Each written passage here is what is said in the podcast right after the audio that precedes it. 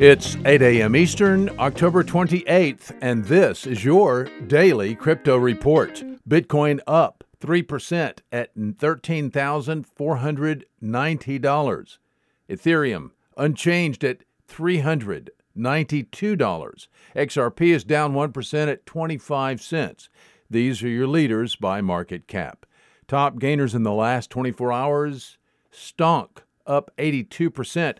Epic Cash up 47%, and Rubic is up 39%. Today's news. Well, Telos is launching a new gig economy platform called Telos Task. Telos Task will apply blockchain technology to familiar models such as PeoplePerHour and Upwork. Telos Task is built on the Telos blockchain. Telos Task is peer to peer and will connect task givers with task takers or gig workers.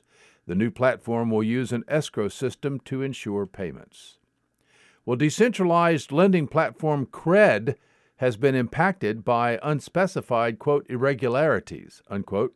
Cred has temporarily suspended inflows and outflows of funds related to its Cred Earn program on the advice of legal counsel. Cred is cooperating with authorities as they investigate the situation. Well, yesterday we told you about Singapore's largest bank, DBS, opening a digital exchange called DBS Digital Exchange. Well, DBS is getting into blockchain and cryptocurrency in a big way, as you know. Now, observers say that fact is the biggest indicator to date that major Asian banks and financial firms will reveal their plans in the blockchain and cryptocurrency space. Observers expect a flood of announcements in the next three to six months. Today's episode sponsored by the digital marketplace Ungrocery.